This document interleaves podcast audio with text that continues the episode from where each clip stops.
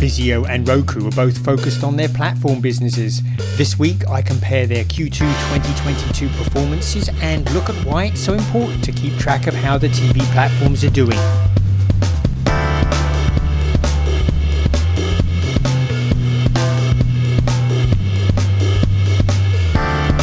This is nScreenNoise. My name is Colin Dixon, founder and chief analyst at nScreenMedia, and today is August the 11th, 2022. Today, we're going to take a look at how Vizio is doing in reinventing itself as a TV platform business.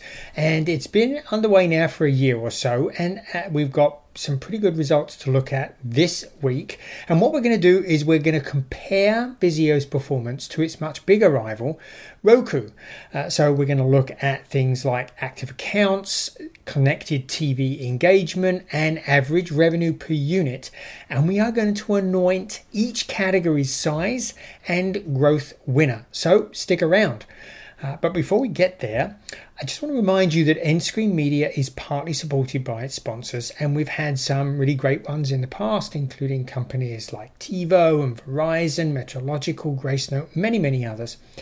If you'd like to become a sponsor and help keep the lights on here at nScreenMedia, why don't you send an email to sales at nscreenmedia.com. There are many benefits, including being acknowledged in this podcast rather than listening to me asking you to or become a sponsor. You'll actually be mentioned here.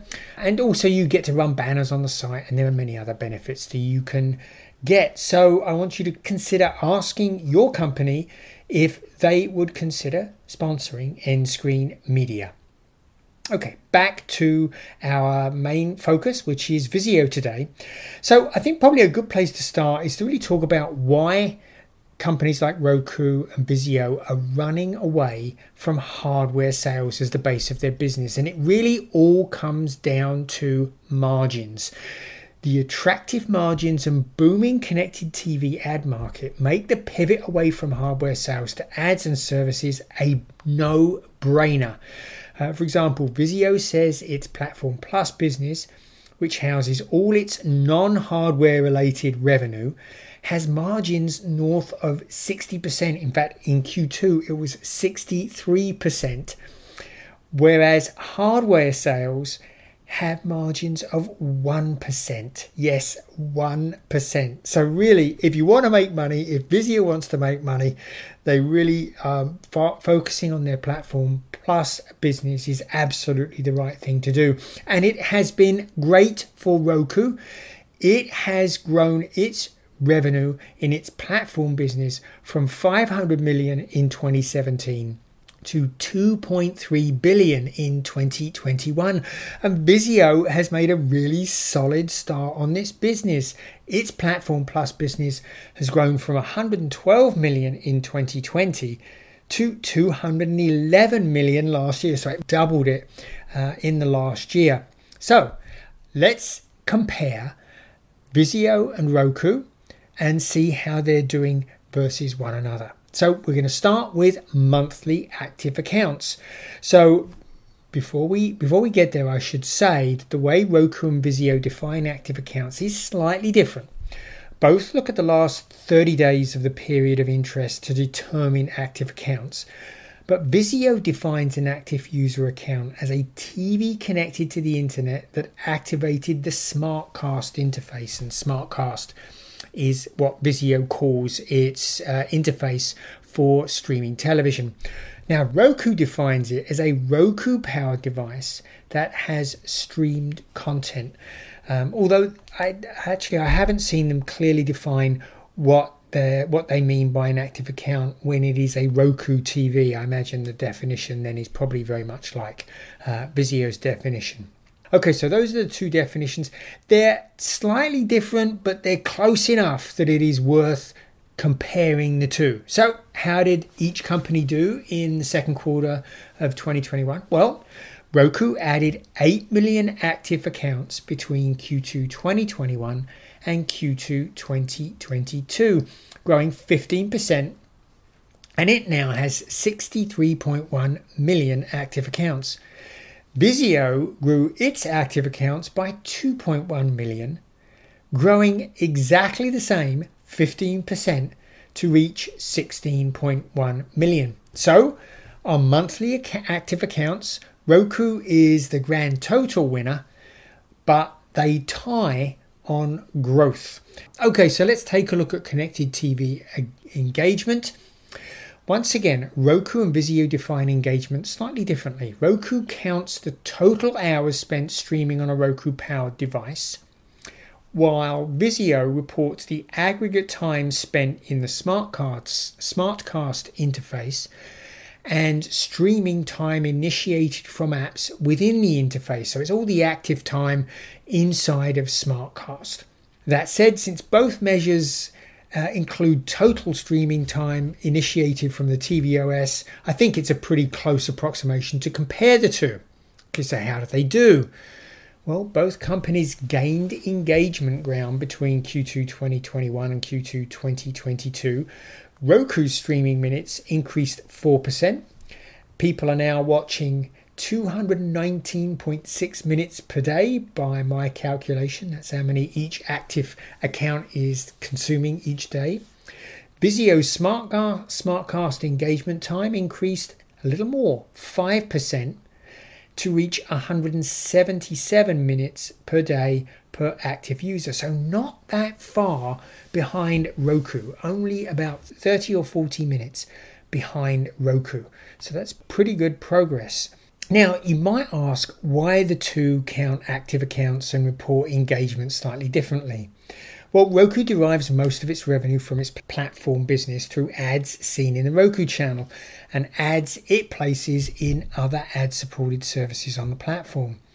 Time spent streaming is a good barometer for ads seen by users. Vizio boasts it has 10 monetization options on the Watchcast home screen.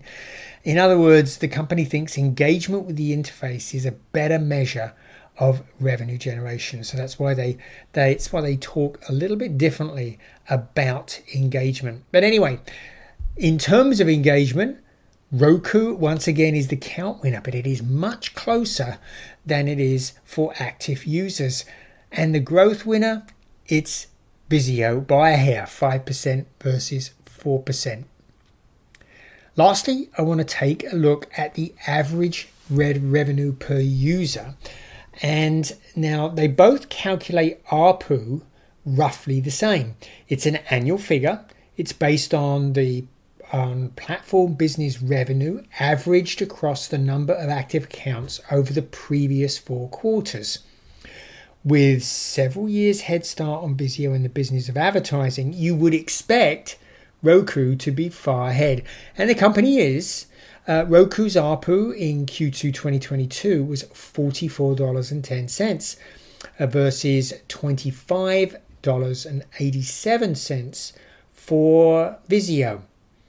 On the other hand, Vizio's ARPU growth is spectacular. It was more than twice Roku's, increasing by 54% versus Roku's 21%. So, once again, Roku is the count winner here, and Vizio is the growth winner. I think what we're seeing here is we're seeing these two companies doing a really commendable job reinventing their businesses, becoming uh, platform based, TV platform based businesses. Why should we be paying attention to the TV platform providers?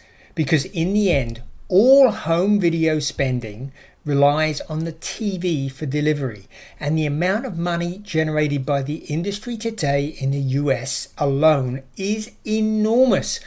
I sat down and I calculated the total home video entertainment spending in the US in 2021 and I totted it up and it came to 216 billion. What's included? Well, there's the MVPDs, that's traditional pay TV, there's 87 billion there in subscription fees. The virtual MVPDs, 8.2 billion. TV ads, 74 $1.2 billion each year. And SVOD, well, that's driving 25 billion. And then there's another 15 billion in adver- advertising supported VOD online and some miscellaneous amount of video sales and video rentals. And when you add all of that up, that comes to $216 billion. And look, over the next 10 years, virtually all of it will be coming through TV platforms like Roku and Vizio. And as that money transitions, that's a great opportunity for them to profit enormously in the process.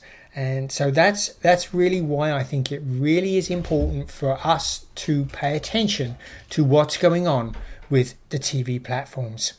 Okay, so that's it for this week. If you would like a rough transcript of this podcast, you can come to the nScreenMedia website and under the analysis tab, look for the nScreen, no- nScreenNoise posting for this week. There you'll find the graphic breaking down the US TV market as well. And while you're there, why don't you sign up for our newsletter and let me know if there's a topic you think I should cover in this podcast. We'll see you again next time. This podcast is a production of nScreenMedia, all rights reserved.